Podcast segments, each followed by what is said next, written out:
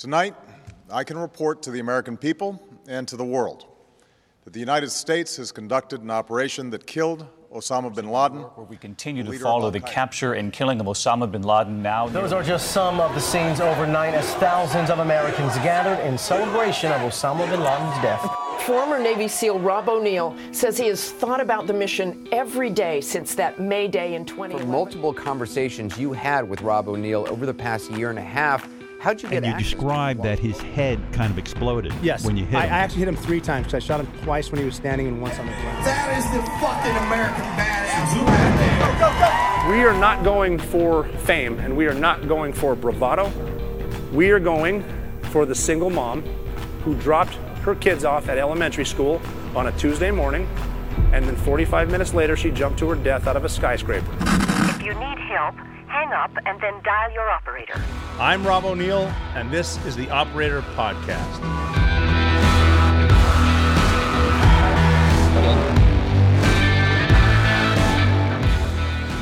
Well, here it is. Welcome back to episode 50 of the Operator Podcasts. I was told when I started this podcast that you need to hold on and get to at least 50 and then you might have uh, have enough of a base to stick around. Actually, what they said was 57. I'm calling it 50 because that's uh, that sounds like a nice round number. The old 50, but we're here. We made it. Thank you. The, uh, coming back to the Operator Podcast. It is Friday. Not quite an emergency podcast, but we are going to get into that in a bit. We're going to talk because of the latest thing with the um, Titanic wreckage and the submarine what happens there, how I think some politics were possibly played in a little bit of that, not in it with the um, not with the the wreck itself, but I think with some of the reporting because you're you know 800 miles off of the coast of Cape Cod and nobody can see what they're uh, what's going on out there. So I think a lot of stuff may have happened. It could be conspiracy theory um, because I do read Twitter quite a bit, and man, there's a lot of shit out there. If you, it, uh, if you want to hear more about some of the shit that I read on Twitter, because I, I've got a pretty good following. I don't know if they all see what I'm saying because I, I have been I have a tendency to get restricted for some for some stuff, whatever it is. I don't know, maybe because I love our country and I love I love most of our people and, and all that stuff. And I have guns and I I've actually got guns. Uh, I'm part of a gun company, got a range in Florida. And a lot of people don't like that, even though uh, we are constitutionally protected. That could be a reason I get banned from a lot of a- um, advertisements on some stuff, the meta stuff. I'm trying to work that out. Or the reason could be if you're seeing this on YouTube, the uh, RJO Nalgene bottle right next to me, that might not be water. Who knows? Um, I do. Before we get into a lot of this stuff, though, because of um, just it seems. I mean, I always say that that you go out if you go outside, the world's a it's it can the people can be good. It's a good place. Get some vitamin D, get some sun. Um, that's why I started golfing. My, my shrink told me that I should uh, start golfing to relieve stress, which is complete nonsense. I'm going to leave it at get outside. I think golf is something where no one's really good at unless they've been playing it since they were like six years old. But that's it. I get out there. Um, it is a volatile world, and we never know what's going to happen. And so I, I do. I would be remiss if I didn't talk about uh, actually the sponsor of this show, my friends at Allegiance Gold, because you need to diversify your portfolio. Because the government, if you haven't noticed, has a tendency to print as much money as they want, a couple hundred billion here and there, and, and plus we might just find extra money. We'll just ship that to Ukraine. And it's it's worthless, and, and I think it's not worthless. It's nice to have some bucks, but when it comes down to it, is uh, it's just digits in a bank, or in, in some people's case, like Tom Yo, my brother, could be no digits in a bank or a couple round digits. But um, you need to get something tangible that you can hold and feel. And that's why I, I, I love Allegiance Gold. Their mission is to help clients protect their wealth and retirement accounts by diversifying and investing in physical precious metals. They've achieved the highest possible rating from verified third party consumer protection agencies, millions of dollars in completed transactions, and five star ratings from every client has helped them to be recognized as the most trusted gold IRA firm in the nation. That's Allegiance Gold. Allegiance Gold can help you protect your IRA or 401k with physical gold and silver, or if you prefer, have it delivered securely right to your front door. Since the beginning of time, there has been only one universal currency that's always of value, and that is gold. Gold that you can hold in your hand. Allegiance Gold has some of the highest ratings, like I was mentioning before. Five stars with TrustLink, a triple A rating with the Business, Cons- uh, Business Consumer Alliance, and a, an A plus rating with the Better Business Bureau. You can invest with confidence because of the quality and service of Allegiance Gold. And dig this get up to $5,000 in free silver on a qualifying purchase when you visit one of my favorite websites here, protectwiththeoperator.com. Protectwiththeoperator.com or give them a call at 844 790 9191. 844 790 9191. Do not let the Fed play Monopoly with your hard earned money. So protect your future with Allegiance Gold at, again, protectwiththeoperator.com or give them a call 844-790-9191. And since we were talking about preparedness in a ever-changing environment, I need you to listen up. The USDA revealed that countless crops planted last season won't be harvested this season thanks to extreme weather conditions and worldwide fertilizer shortages. Some crops didn't stand a chance. This will cause food shortages and higher prices in the very near future. That's why now is the time to stock up on emergency food from My Patriot Supply, the nation's largest preparedness company. Right now, they're offering a special low price on their best selling four week emergency food kit. This kit will offer your family peace of mind when food shortages strike. They include breakfasts, lunches, dinners, drinks, snacks with more than 2,000 calories every day to sustain you in tough times. And the food is delicious. Your whole family will love it. You'll laugh at grocery store prices when you have these meals. To steal the savings, go to preparewithrob.com. Preparewithrob.com. You get free shipping too. Don't delay. Preparewithrob.com. Yeah.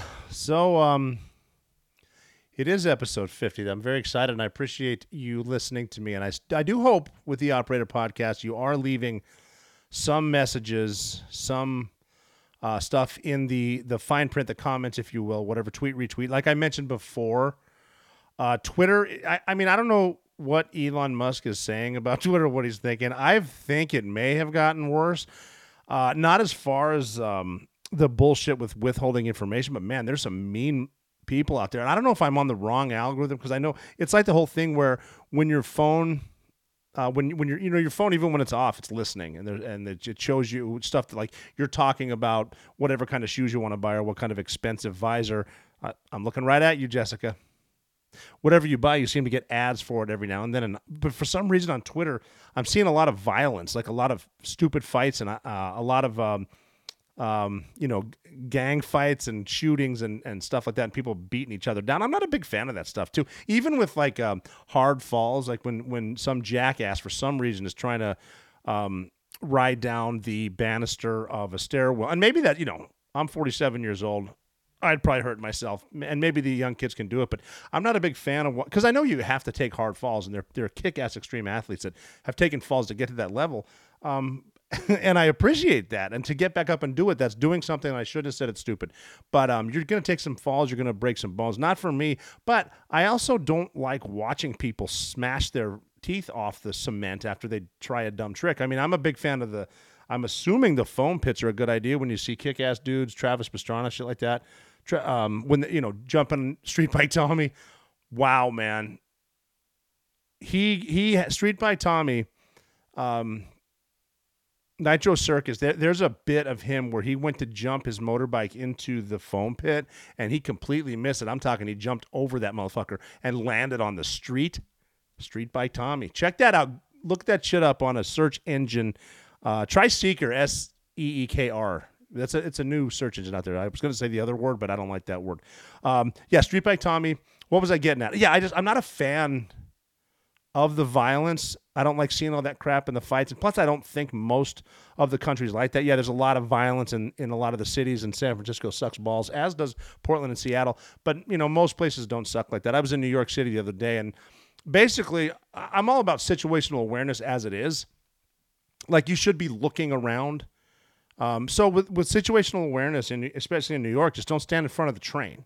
Like, I know you're waiting, and I know you can't you can't get off your phone, but um, don't stand because you, you might you might run in someone does run into that that sociopath or psychopath that uh, just shoves you in, or the or or crazy person that's uh, homeless drunk and they push in front of the train just situational awareness and things you know what else? Um, again i have a tendency to take notes and i i start off reading them and then i just go off on a tangent talking about situational awareness. You need to have it. Get your head out of the phone. The analogy that i've used before that i used uh, I've I've used before is watch people staring at their phones. They can't not stare at their phones all the time. I'm guilty of it a lot of times too. But the thing that drives me nuts is watching the people crossing the street, like in a city like New York, where they just you know they, they barely look up to see if the crosswalk turned to the white walk sign, the you know the, the guy, and then they put their head right back in their phone and they they keep walking. They're staring at their phone, and that's normal. But uh, it's not i mean so you're reading something you think you're using your periphery. One thing to keep in mind is um, can you imagine if like back in the 80s before mobile phones before iphones when people actually had to read newspapers can you imagine if everyone was walking with their face in a fucking newspaper? You'll say that you're mad. What no but that's what we do. Not we i don't I mean, I'm a big believer too that you need to uh, look both ways, even if it's a one way street. A lot of the cities have one way streets. It allegedly keeps the traffic flowing or whatever. And so people only look, look one way. It doesn't, it doesn't hurt to look the other way too because you never know who's going to hit you. You might have the right of way, but if you get hit by a bus and die, guess what? It doesn't matter that you were right. You're not going to be able to complain and throw a tantrum about that. Just look both ways, get your head out of your phone, look around a little bit. There's nothing wrong with situational awareness, but people are losing that too. I see people all the time cross the street without um, without even looking. I almost ran ran some girl over today that ran around her uh, the car she parked across. Didn't even look at the car I was driving, and and it doesn't matter. It's gonna suck even if you don't die. I'm assuming anytime you get hit by a car, it sucks. Anytime you get hit by a bus, it sucks. God forbid a train. So don't stand in front of them. Situational awareness. Here's another one that I saw the other day. I wasn't I wasn't there for this, but this is to give you an idea of how desensitized some people are and lack the situational awareness. There's nothing wrong with actively participating in saving your own life. There's a video. Don't I mean, okay, don't search for this one. Some of you will. But I mean, it's it's disturbing. Again, I wasn't there at the time. I don't think I was even on the East Coast, but I saw a video of um, the aftermath of a bus that had run over a bicyclist.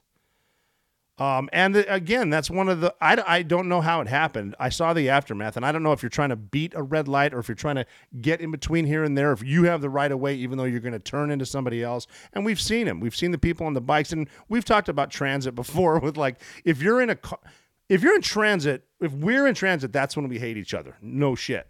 If we're in traffic, we hate each other. If we're outside together, we're good. If we're in an airport, we hate each other.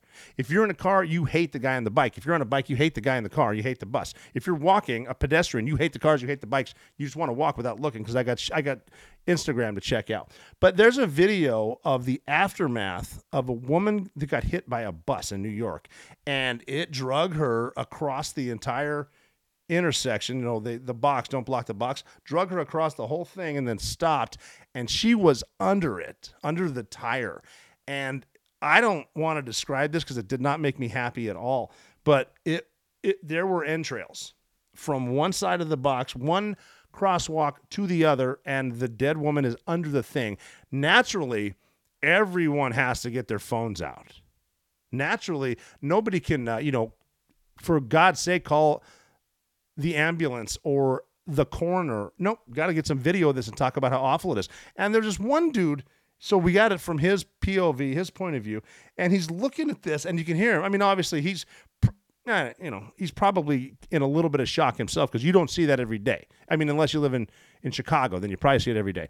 But he he's sitting there, he's videoing it, like saying, "Oh my god" or whatever, and he he videos up, and there's this woman and she's walking across the street where a woman another woman had just been killed by a bus and her head is buried in the goddamn phone.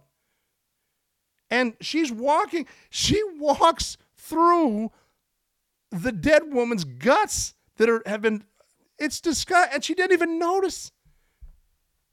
If someone gets destroyed by a moving, a large moving vehicle, and there's blood and guts and spit and ass everywhere, take your head out of whatever game you're playing and look around. No, someone just literally died in this intersection, and you're walking through it, and you're so dumb, or you're so out of of the element. You're not in the moment. You're staring at whatever is important.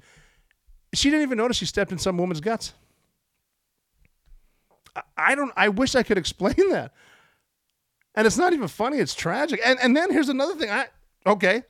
I, I'm not saying I'm better than anybody else. I almost got, I almost got jacked up by a, a bike. I don't know if you know this. You might. If you live in in the in the Midwest, or if you live in a reasonable place, you might not know this. But in the big cities that are run by Democrats that are going to save the planet, as opposed to fucking everything up with their green regulations, which is that all it does. We're going to die long we're going to get killed by green regulations long before we get killed by global warming or global climate change. Or they keep moving the they keep moving the um the goalpost. Did you know we were supposed to die a few days ago on June 21st? Um, uh, Greta Thunberg, the girl that sails across the seven seas in that Norwegian um, whatever. The one that yelled at, "How dare you! I should be in school and not out here looking like an asshole."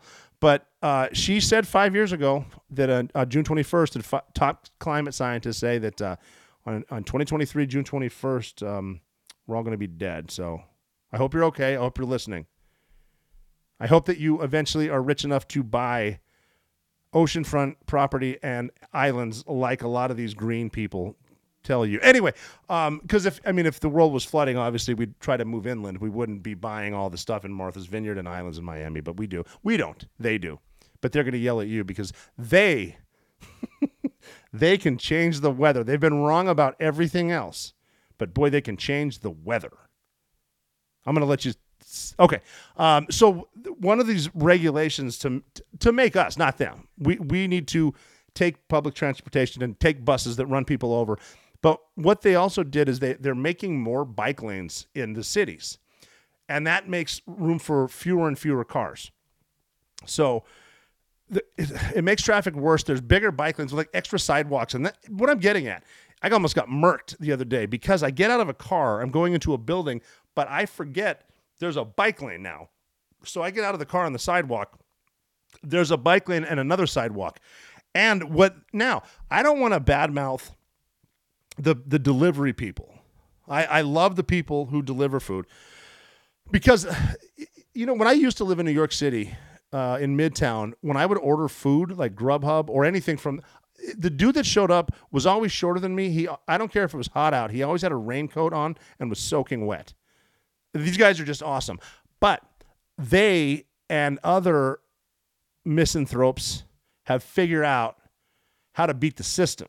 Have you seen these electric bicycles?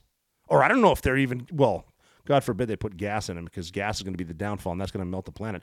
But they, they beat the system by, they have these bikes that go faster than cars. It's not like a cyclist. It's not like a guy on a bike that, you know, was intended for, you know, a little basket and you get the shit in there and the, the, um, Biden Harris sticker on the front. Uh, these things are beasts and they zoom and they're quiet. Uh, I got out of this car on the sidewalk and I, I almost got run over by, and I, I think they're, I'm not exaggerating. They're zooming around at 40 miles an hour. I was uh, with a buddy at a coffee shop on the same trip uh, in New York City, and I, I, I heard, I was inside, I heard a small dog get hit by one of these things. Man, graphic. Um, so this, the lack of situational awareness is important. And I mean, it's it's just one of those things where it doesn't take long to take a breath. It uh, um, looking across the street is cheap. Looking both ways is cheap, but your life is expensive. so, um, tangents. Uh, I was talking about algorithms. Uh, check the reason I said if, if you don't necessarily want to to respond to me a, after a tweet, unless you're clever, I might see it. But I mean, it's so not worth time to to have the assholes come at you. I don't know what that is, but that Twitter is also at Mchooyah, M C H O O Y A H, and then my Instagram, which I do check quite a bit. Have you ever noticed how many financial experts leave comments in there, and then uh, than the porn stuff. It's those that's the algorithm hits me up too. I don't know if you if you've either made it or they hate you that you're getting all these things. But that's also at Mchooyah M C H O O Y A H, and I, I got that because I named myself that because I thought I would never have more than ten followers. And um, also um, at the Operator Podcast is a good one. Uh, a lot of people, and thank you for this, seem to be pretty friendly on at the Operator Podcast.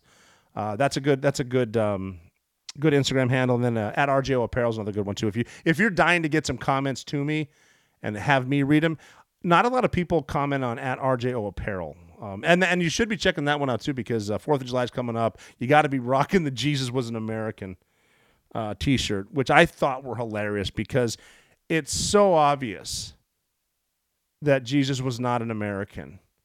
But I have Jesus as a big, uh, big redhead, glorious locks, and a red beard, like Buddy Christ. Jesus was an American. But yeah, if, if you if you leave comments there, I, I do. The point I was getting at about 14 minutes ago was that because it's the operator podcast, if you can think of something good that I should say, or if I have um, re, re, um, retold the same story, uh, let me know that I'm a jack. Because I was thinking today, I, I know I've mentioned my friend Tiny, but I don't know if I told the story of the Irish fighting rock. And I may have, because I've told that story a lot. I, I tell a lot of stories a lot.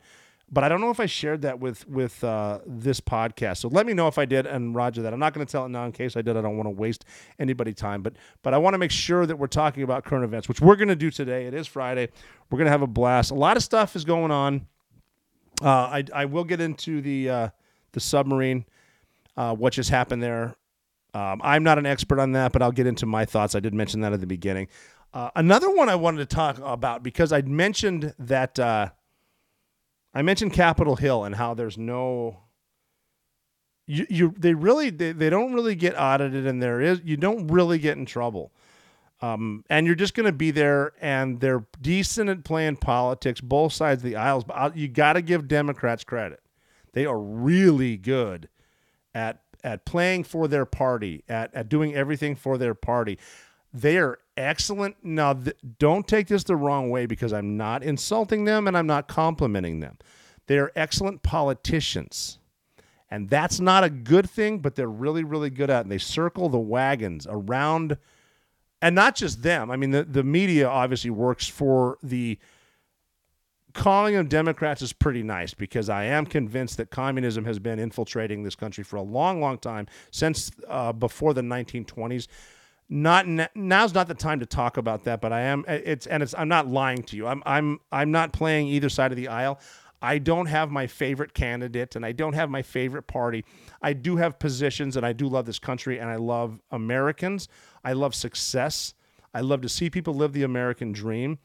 Uh, that and that's where I come in. It just seemed. I mean, and I. I don't know if maybe because some people are vehemently Democrat and I'm not. But I'm also not a Republican because I despise politics. I'm an American, and I don't know if just our our uh, brains are wired different, or if people are honestly that dumb or bad that they can. Because we're at a point now, and I'm. You may have seen some tweets about this that uh, we're at a point now where everyone is expected to repeat the same lies over and over, or you get in trouble even though we all know what the truth is.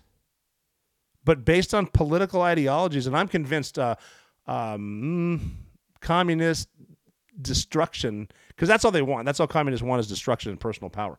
Uh, it's I just I see stuff and I call it out. It's like how could you not? how-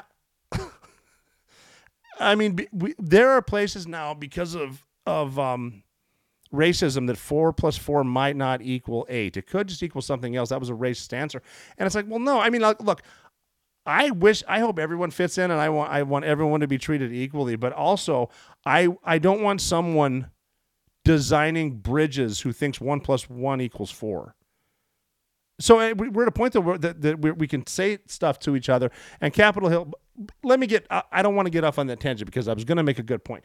Uh, Democrats are really, really good at circling the wagons. Republicans are not because Republicans they uh, they they want to be nice. They want to be liked. They want to win, but they'll fight at the seams because um, they'll just they'll they'll fall for the, the bullshit with the well. There's Republicans and there's ultra mega mega Republicans. Remember when Darth Maul got in front of that that big red stage with those two poor Marines behind him? Ultra mega mag. Wait a minute, that wasn't Darth Maul. That was Joe Biden. What a ridiculous speech that was. I I'm still insulted that they had Marines up there for that political nonsense. But um, it's Democrats are good at. it. I'm going to prove it to you. Did you see? And you might not know what this is, so I'm going to do my best to explain it from from our level to each other. And I might be wrong. And if I'm wrong, again, hit me up in the comments, and I'll listen. Or if you bump into me in the airport, I will listen to you. But um, there's a representative from California named Adam Schiff, and I'm sure you've heard of him. And he was just censured by the House. And what a censure is, is a formal statement of disapproval in the form of a resolution that is adopted by a majority vote. And now the Republicans do have the majority in the House. So it's, it's a it's a statement of disapproval. We all voted. More of us vote. Six Republicans voted present. Why is present an option?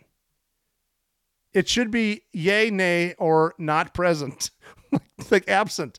But present, what kind of a limp dick, no spine motherfucker do you need to be to vote present? Anyway, they did get the majority. And so basically, um, the Republicans said, You're a bad person. You did bad things. The Democrats rallied around him and they said, No, none of them voted for it. And the term censure is not found in the Constitution, and the word does not appear in the resolution. So it's a thing where we agreed, some of us agreed that we don't like you.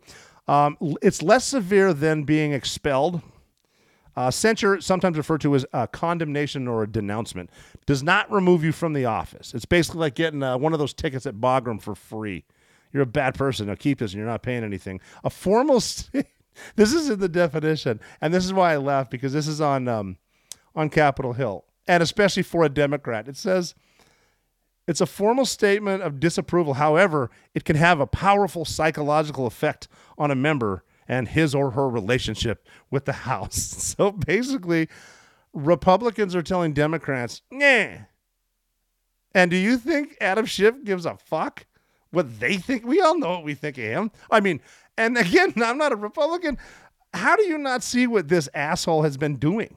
He was saying for years that um, uh, Russia collusion, Russia, Russia, Russia. And I, God damn it, I sound like a right wing pundit. But I was forced to watch a lot of this crap because I was locked in my house for a few years. Were you? Actually, that was in uh, uh, that wasn't in 2020, but it was coming. Because eh, boy, imagine if they all just eh, just try to do something for the for the country, and not for their party. Have a few people agree on a couple things, man. Anyway, um, if you notice, you know, obviously once Donald Trump won, which they couldn't believe in, you've seen a meltdown, and I'm sure Schiff, well, Schiff can't, he doesn't have any emotions, but uh, um, they started. You remember when the hashtag resistance? We're resistance. You know that if you do everything the government tells you, like I crack up at Rage Against the Machine, but they're they're part of the bandwagon of saying you better get your your uh, your vaccination and your boosters because you got to do what the government says. If you're doing what the government says, you're not exactly raging against the machine. You're a fucking sheep. But anyway, um, I'm gonna give myself an aneurysm, I don't like. I don't even like getting political. I just I want to do what's best for for the country. But uh, he he just he was on TV all the time. Those non-blinking, you can tell in their eyes. You know a good way. Seriously, try this. And I, and again, the, it could be on the right, could be on the left, could be on any station. If you turn on your TV, and for God's sake, you don't need to watch cable news. Like flip on something shitty. Watch a show. Get into some stuff, man. I'm watching some stuff right now. Succession, pretty good. But um, turn on one of the cable news stations. Usually primetime is fun, and hit mute. And watch watch them go. and the person usually that doesn't blink and staring off, there's a word for that. And the person going nuts because I mean, we're in a place now that by God, if you can't win the argument, you might as well throw a fucking temper tantrum.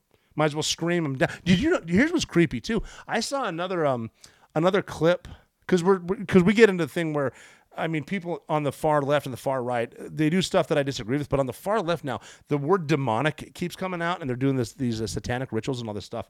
I saw a creepy one where uh, there was um, an all ages drag show, um, which basically means a bunch of these parents brought their toddlers to a place where uh, men dressed as women could read them read them stories in between trying to sneak a quick butthole peek at them.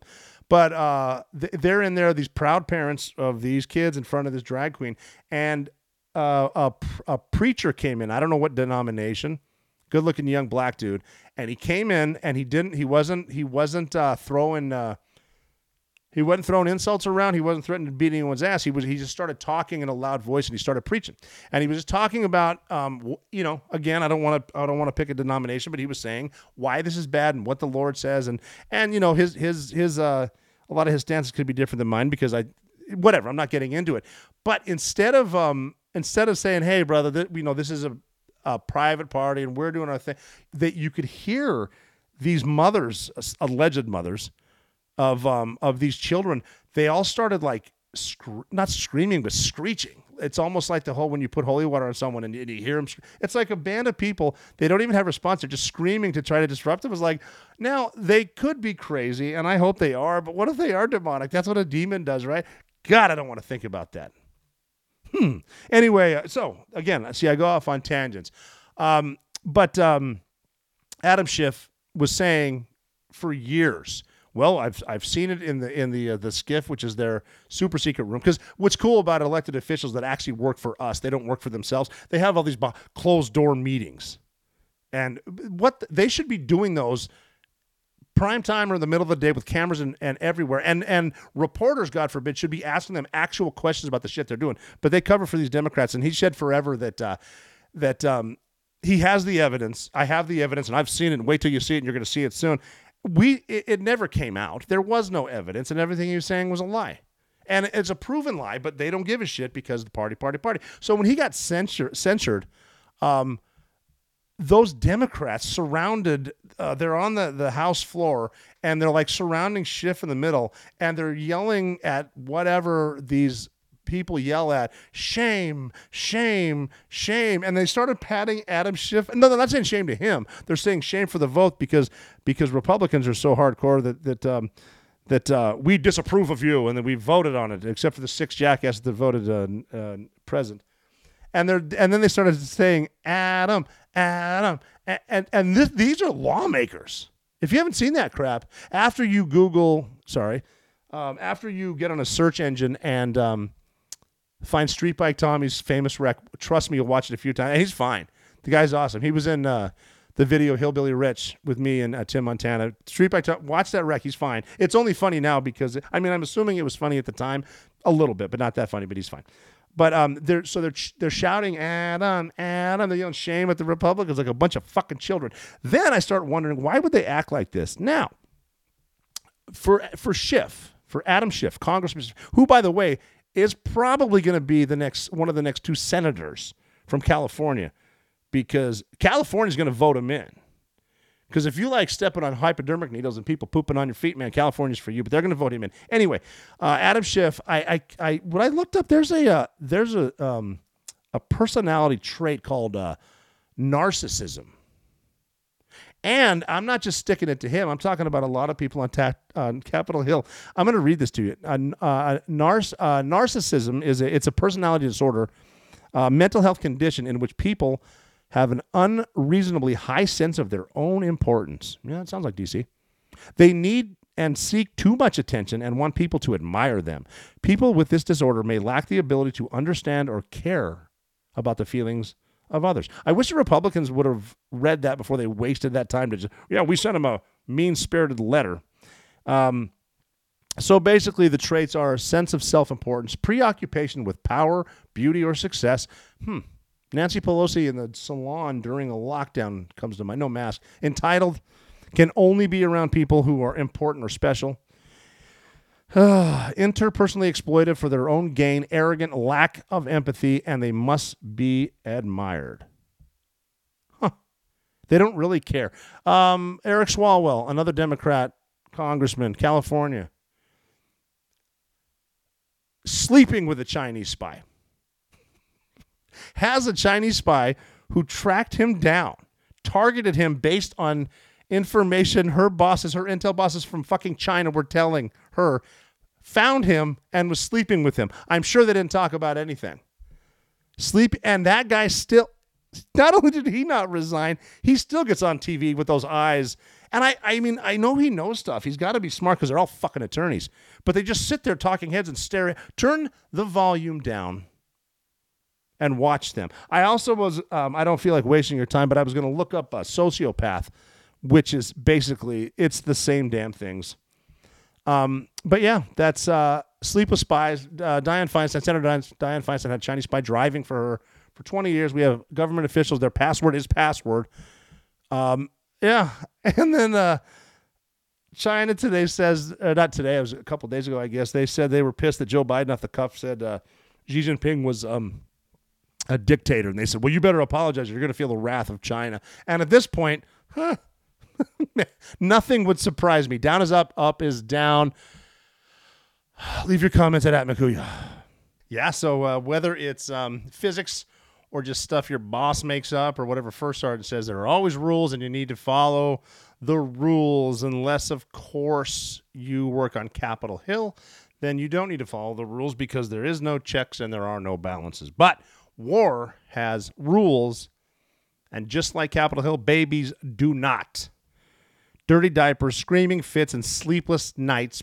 Uh, parenthood is not for the faint of heart. I know from experience, dude.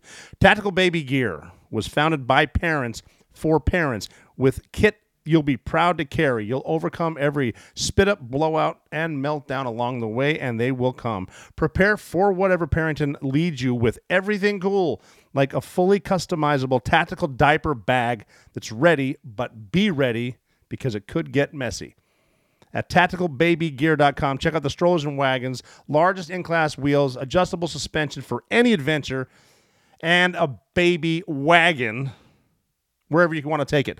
Uh, a new item that I love they have these tactical packing cubes. There's a couple different sizes you can bundle up, but uh, tactical uh, cube is like you, you put stuff in a small bag and put that in a bigger bag. I learned that stuff from Drago when he taught me how to use the tang. Got little bags here, and you can uh, keep everything in order. And the tactical tote I loved. It has an in, uh, big interior mesh pocket and four exterior pouches, and it's got Velcro for your flags or your pouches. Sorry, not Velcro for military, your hook and pile tape. But it's all highly practical, highly functional, and extremely high quality. It's always ready diaper bags, baby carrier strollers, wagons, everything in between. And get a load of this lifetime warranty. TacticalBabyGear.com. Use code The Operator, save 15%. Seriously, check out tacticalbabygear.com. The stuff is just cool. Great for you, great for your baby, great for gifts for anybody else. Use code Operator, save 15% at tacticalbabygear.com. God, guns, and diapers, baby.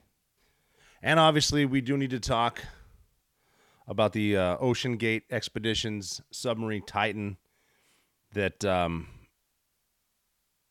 imploded while trying to reach uh, Titanic. And uh, it's a it's a tragedy. It sucks. you know, you don't want to you don't wish that on anyone. Basically, they got to a depth where the um, the ship couldn't take it anymore. There might, there might have been something wrong. So I mean, some of these guys that were on that um, on that sub had been there a couple times before. The CEO of the company was there, and I don't know why, but people are giving him shit because they're, they're saying that uh, these five dudes died and they're all rich and they had it coming or whatever. And you see these memes. It's not. It's not funny. Uh, and uh, it takes it takes um. I mean, did you you might not have seen the waiver, but there was a waiver they all need to sign that said it could lead to um, something bad happening. It could lead to death, and you have to sign the thing. Um, that right there takes a set of stones. And then to know you're going to go down to Titanic, which and and obviously we talk between meters, we talk about feet, and trying to grasp what that's like is the and instead of trying to convert meters and feet or whatever, technically Titanic is at twelve thousand five hundred feet. What I say is when you skydive, that's the basically the average altitude that you're going to jump from is 12,500 feet. So imagine being in an airplane and looking down at the ground. And it's, I mean, sometimes when you skydive, it's so high up there, it doesn't even look real. It looks like a big screen. But it takes a minute, a little over a minute to fall to pull altitude, which is, depending on who you're with, I think it's 4,000 feet for a military free fall. But that takes a minute to get there at terminal velocity. Well, basically terminal velocity on your uh, on your tum tum when you're falling with your belly down and getting a good arch like a good student should. But that's a you know a minute in free fall is a long time to fall. This this is underwater now that and I got asked to talk about this. I'm not a submariner. Uh, I've been very limited time on submarines. I wasn't you know obviously to be a Navy SEAL you need to be a diver, not a, like a hard hat no shit uh, Navy diver, like a master diver, but we were we were considered Navy divers. I still have my card. I'll show you a picture of my 19 year old ass in second phase of BUD/S becoming um, a Navy diver. But the deepest I've ever been is uh, I want to say 130 feet, maybe 150 feet. I'll have to look at the dive logs, but it's the deepest that Navy divers can go um, breathing um, open circuit, and that was scary you know 130 feet or whatever down it's pretty dark down there and you know you're underneath and you're to valsalva and you can feel you can't necessarily feel it but you know that the water's adding up because like it or not the water is on top of you and that's that's a lot of the stuff that that, that can happen there's there's a lot of stuff that goes on in the water and and dealing with navy stuff the even on the surface how do they get those um big ass floating cities to float. And it's the science science that comes with it. There's a lot of stuff in the ocean. The the displacement of water is how uh, ship will float, and that is uh, Archimedes' principle that states when a, a body is partially or completely immersed in a fluid, it experiences an apparent loss in weight that is equal to the weight of the fluid displaced by the immersed part of the body or bodies. And that, in a nutshell, is explaining you why things float. And it's it uh, it works. It, you need to know that stuff as a diver, as a sailor, as a submariner. And then once you get subsurface into the water, there's a lot of stuff that you need to know as far as um, laws of, of physics, like Boyle's law.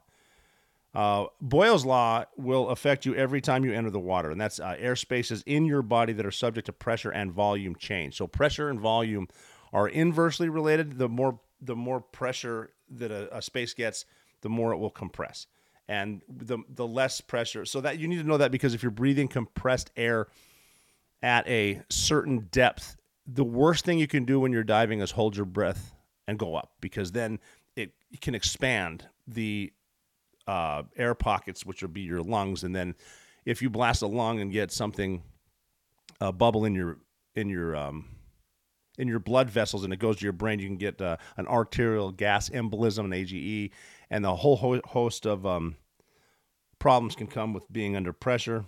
And uh, Boyle's law also relates to gas density. And then there's Charles' law, which is the compressed gas, states that the volume of a gas is directly proportional to its temperature. So now you're dealing with temperature, pressure, lots of stuff. Uh, so getting underwater is going to be dangerous anyway. And I was explaining that, like, uh, just so you can kind of, I'm not going to get into feet and meters. I'll try not to. And again, I'm not a submariner. If there's any submariners out there that want to correct me, I would appreciate that. And also, I will bring you on and interview you because a lot of stuff goes on, especially in the subs. Um, now, subs have been around for a very, very long time. And this is, I think, we're going, I mean, since the you know beginning of man on the beaches and near the sea, they would want to know how they could get underwater and breathe.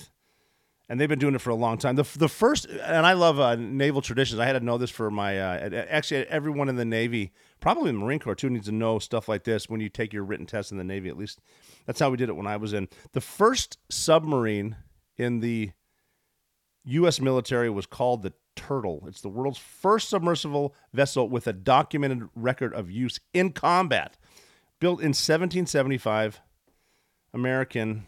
And uh, basically, what they did is they submerged a vessel. He could breathe under there somehow.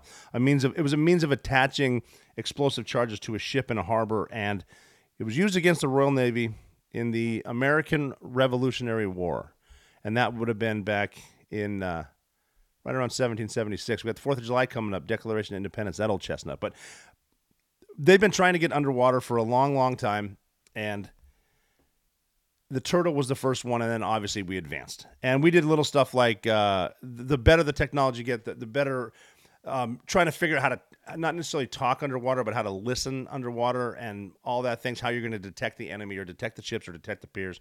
And even being underwater, there's there is some, a lot of noise underwater, but it's mainly not fish. It'll be mammals or coral, things like that. But the only way you can really track something because uh, radar doesn't work, you got to use sonar, where you spit something out, it reflects back. And there's a, you know a lot of people smarter than me that invented the technology of sonar, things like that, and how to how to get underwater. Then you got to realize the hard way the laws of physics under, underwater because when you're standing here, one atmosphere is the weight of the atmosphere. When you get into water, uh, 33 feet or one bar per atmosphere. This is the shit they teach us in BUD/S, and this is why second phase is kind of hard. That and pool comp and then Hellweek in the island, all that bullshit.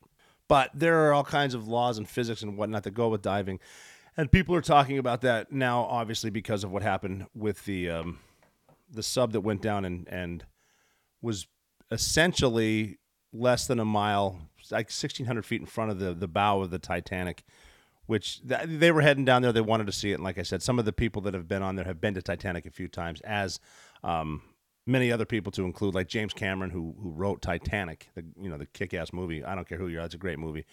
Uh, he was he went down there like 33 different times. So people have been down there. You're taking a risk anytime you get in in, in the, get into diving, especially um, with submarines that have been designed by you know uh, private sector guys, and generally the private sector does a better job than the military. But these five guys went down in the sub, and there were two dudes on there.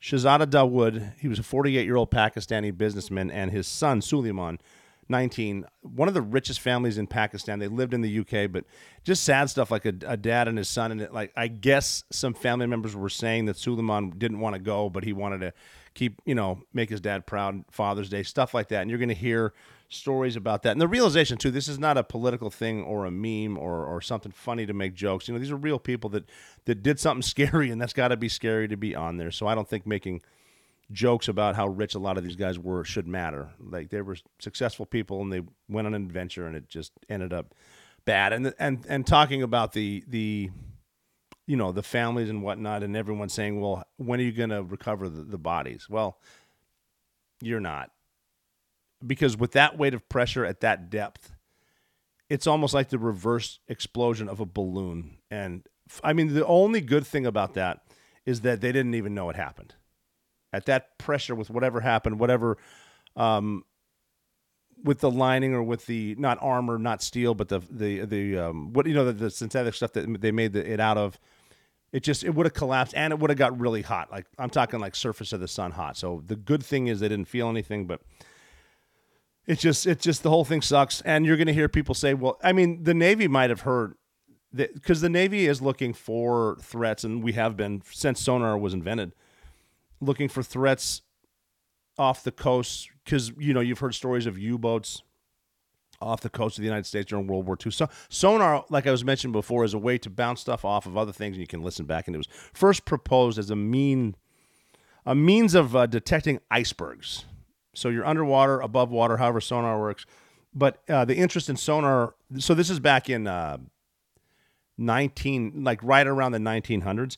And interest in sonar was heightened by the threat of submarine warfare in World War One and it was consisting of like towed microphones and things like that used to detect submarines. By 1916, they were doing this. By 1918, uh, an operational active system had been built by British and U.S. scientists, and they included uh, echo sounder or depth detector, uh, rapid scanning sonar, side scan sonar, within pulse electronic sector scanning sonar. So that's, I mean, this is all cool stuff here. And then obviously you start something with, I mean, it started because of you know people want to want to win wars and, and being underwater would be a way to do that. But it advanced like uh, the first that we had the first nuclear sub the first nuclear sub to go under the north pole the, the nautilus i think that was. But the first um, there was a new class of nuclear power subs and it was a thresher class named after the shark the thresher shark. Uh, first of a new class of nuclear power subs and it it was combining the attributes of an attack submarine and a specialized hunter killer craft, which I think just sounds cool. I've loved that since the movie Crimson Tide. If you haven't seen that with Gene Hackman and Denzel Washington, great movie. There, I mean, it was a coup on a not a coup, but I guess um, not, not what do you call it? Um, um, a mutiny on the USS Alabama. Uh, great movie. If you haven't seen it, I highly recommend it. And I would say normally there wouldn't be a mutiny on a on a naval vessel, but nowadays I wouldn't put anything past them. But uh, this new the USS Thresher had a uh, cigar shaped hull, which is um, better underwater proficiency, is the way I've read about it, and a massive sonar, the most advanced sonar ever fitted to a submarine, being credited with un- unprecedented massive uh, detection, ra- passive detection ranges. So the sub's quiet, it can move fast. Uh, it can hunt, it can kill, like I said, hunter killer. And four torpedo tubes were aft of the sonar. Aft means backwards, forward and after, fore aft. Uh, two on each side, angled out to 10 degrees of the center line. They could uh, fire the latest anti ship and anti submarine torpedoes. And here's something cool it was later fitted with the ASROC, an anti submarine rocket. Here's how cool humans are. Fired from these um, torpedo tubes. The uh, ASROC was a combination rocket torpedo launched like a conventional torpedo. It would go to the surface, leave the water on a ballistic trajectory, uh, ballistic trajectory, and then plunge back into the water several miles away from the thresher where uh, the nuclear warhead would detonate. What? Okay, so we're going to launch a torpedo that turns into a missile that goes miles away and turns into a nuclear war. And they said the weapon was in our the U.S.'s arsenal from 1965 until 1988. So I'm sure we got rid of all of those. And then uh, there was a reactor plant in the sub that would give her unlimited range. The pressure, brand new steel, would enable her to dive to, uh, to up to some um, 1,300 feet, which is unprecedented. Unprecedented for a submarine, especially at the time. Now, now they they operate generally below a thousand feet, but certain subs can go to certain depths. But the the the USS Thresher was being tested, new nuclear technology uh, combining with the diesel technology propulsion, uh, and then you hear different things like the test depth, and the test depth is a maximum depth, uh, the maximum depth at which a submarine is permitted to operate under normal peacetime circumstances, and it's it's tested uh, during you know during their test trials. And like I said, thirteen hundred feet was the test depth for the submarine. So the they're doing different sea trials, and they had uh, heads of Navy nuclear propulsion on board during some of these things, and they were all excited. The Thresher is not just another ship; it's a totally different ship, uh, wave of the future, and that was uh, August 1961. Less than two years later, the uh, Thresher was shattered on the ocean floor, losing all 129 sailors on board, enlisted officers, and some civilians. Uh, the, and the way that happened, it was testing up and down the East Coast. It was out of Portsmouth, Virginia, then up into Groton, Connecticut. um, and you know they tested it to, to greater uh, intensity as far as pounding the hull and whatnot than anyone had ever seen. And there was no damage. I mean, there was some damage, relatively minor um, stuff with the sonar tubes and other. But they, but what they were bragging about was this ship is can sustain itself because you want to stay underwater as long as you can. They said the crew can do it with with the the supplies that they have on board. There was a commander in 05 who was running it who who um, when it was going to go out to sea for the, I think the first time. Uh, the commander was relieved, not relieved. He was sent somewhere else, and they, they turned it over to a, a lieutenant commander named uh, John Wesley Harvey. They called him Wes Harvey, 36 years old, uh, smart dude. He uh, went to the University of Pennsylvania for a year on a scholarship, and then he went to the Naval Academy. And then he was on aircraft carriers, um, he nuclear power training, all that stuff. And he was actually on the Nautilus, the the SSN 571, as reactor controls officer. They went under the North Pole. So the guy's been around, young dude, and then they went on some test, some more test trials out at sea, and they were um, accompanied by the I want to say the USS Skylark. It might have been the USNS Skylark. Uh, it was a it was a uh, kind of a rescue ship that would go with it and monitor them as they're testing depth and speed. And there was a brand new underwater telephone designed to communicate ship to sub. And again, that's more complex ship. But underwater sound travels further. Like you can you can be swimming in the ocean and hear uh, whales and stuff. I've actually heard they tested stuff in Antarctica, which is another conversation because apparently Antarctica is where the shelf ends, and that's proof of flat Earth. But they, I guess, they launched some sound waves, low frequency sound waves from Antarctica. This is a long time ago, and I'm spitballing, but they went from Antarctica and they could hear them up in Bermuda, which is a long way away. But uh, on my birthday, April 10th, 1963, during the test runs, the Thresher came up to periscope depth about 10 miles away from the Skylark.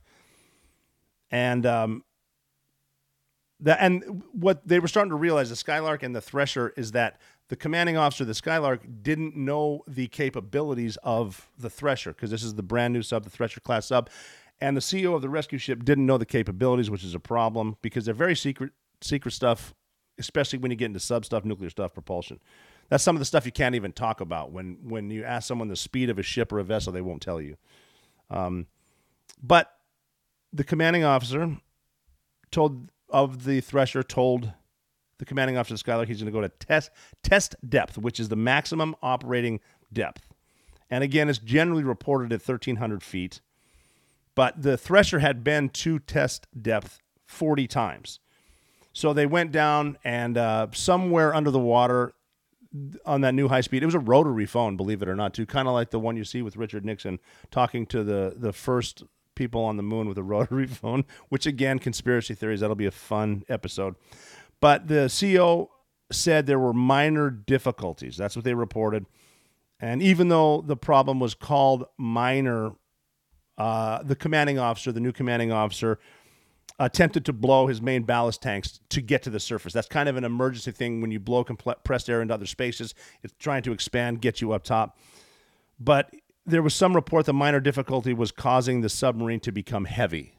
Now, I'm not a submariner, like I said, but when my sub is heavy, it most likely it most likely means it's, we're losing propulsion and taking on water. And taking on water can also lead to a loss of propulsion. But the problem is, it also can weigh you down. And uh, they sank. And um, it's still down there. The ship's still down there. They they everything perished. But you know, again, you don't recover survivors from something like that when you're when you're that that low. It um, you're dealing with a different animal. And we know more about space than we do about stuff that's under our waters, especially some of these deep areas. This was actually near where that was. This one was about 200 miles east of Cape Cod when they lost the the Thresher. And so what happened as a result is the Navy came up with more uh, stringent testing and safety stuff, which is fine. And the, the unfortunate truth is you learn from mistakes. And sometimes, especially when you're at depth like that, um, mistakes can turn into catastrophes, which we've seen. And so there's going to be interest now in submarine stuff. Um, and actually, after the Thresher, there was one more nuclear powered submarine, the Scorpion SSN 589. It was lost in 1968 with all 99 men on board, and there was no possibility of um, rescue or salvage. And even if you get down to a depth like that, it's going to be hard to rescue people because you're again you're dealing with the pressures. Um, right around that time, the uh, Russia, the Soviet Union suffered a loss of five nuclear subs. Some crewmen were able to be rescued, like four of them, um, because I guess some of the subs did blast the ballast and they get to the surface before it sinks again, and some guys got off. But uh, the Thresher was the first nuclear submarine to be lost and the worst disaster in terms of people lost as far as we know with uh, submarines, underwater stuff, and and how it, it can be pretty dangerous. But uh, such such is life and death sometimes in dealing with the elements because there's a big world out there. There's big skies out there. There's deep oceans out there, and occasionally a flat Earth if you talk to enough people. But you know, I do want to get a submariner on here. I got a buddy of mine that I grew up with. Um, we call him Peach still, and I think Peach, were you a submariner? Hit me up. I know I'm going to hear from you because I um, I usually do, and it's always welcome. But I'd love to hear some stuff. What you, what you think about um, about the submarine stuff and what what you know what people can know that about propulsion and and depth and laws and all that stuff. That's that's one of the reasons that I'll, some people fail second phase of BUD/S because you get into this kind of stuff because it's very important as a diver to, to know everything from from um, pressure and volume and um, everything from nitrogen and recompression dives and all that, uh, decompression stops, things like that. Um, but I think it's it's fair to say we should lay off the memes because these are people with family members who uh, miss them, and just because they had money doesn't mean they're fair targets. They got in something trying to be innovators, trying to see some stuff that no one's really ever seen. The Titanic. I mean, people have been down there, but not very many people. So uh, they're they're innovating, and, and you hear the the masses. They start to almost laugh as if I told you so. And because you were rich, I'm better than you. But that's just that's like the herd mentality, and people are ganging up on it. There's a there's a quote that I love from uh, Henry Ford, who was the founder, obviously, of Ford Motor Company, talking about the public and talking about inventions and innovators and uh, staying inside your your comfort zone. He said, if I had asked the public what they wanted, they would have said a faster horse, which I love. So, uh, you know, don't be afraid to uh, ask questions, challenge things, and uh, look both ways before you cross the street. Keep your situational awareness up. But if you can do that, remember that nobody outranks safety and don't be afraid to get outside your comfort zone, think outside the box. You're never out of the fight.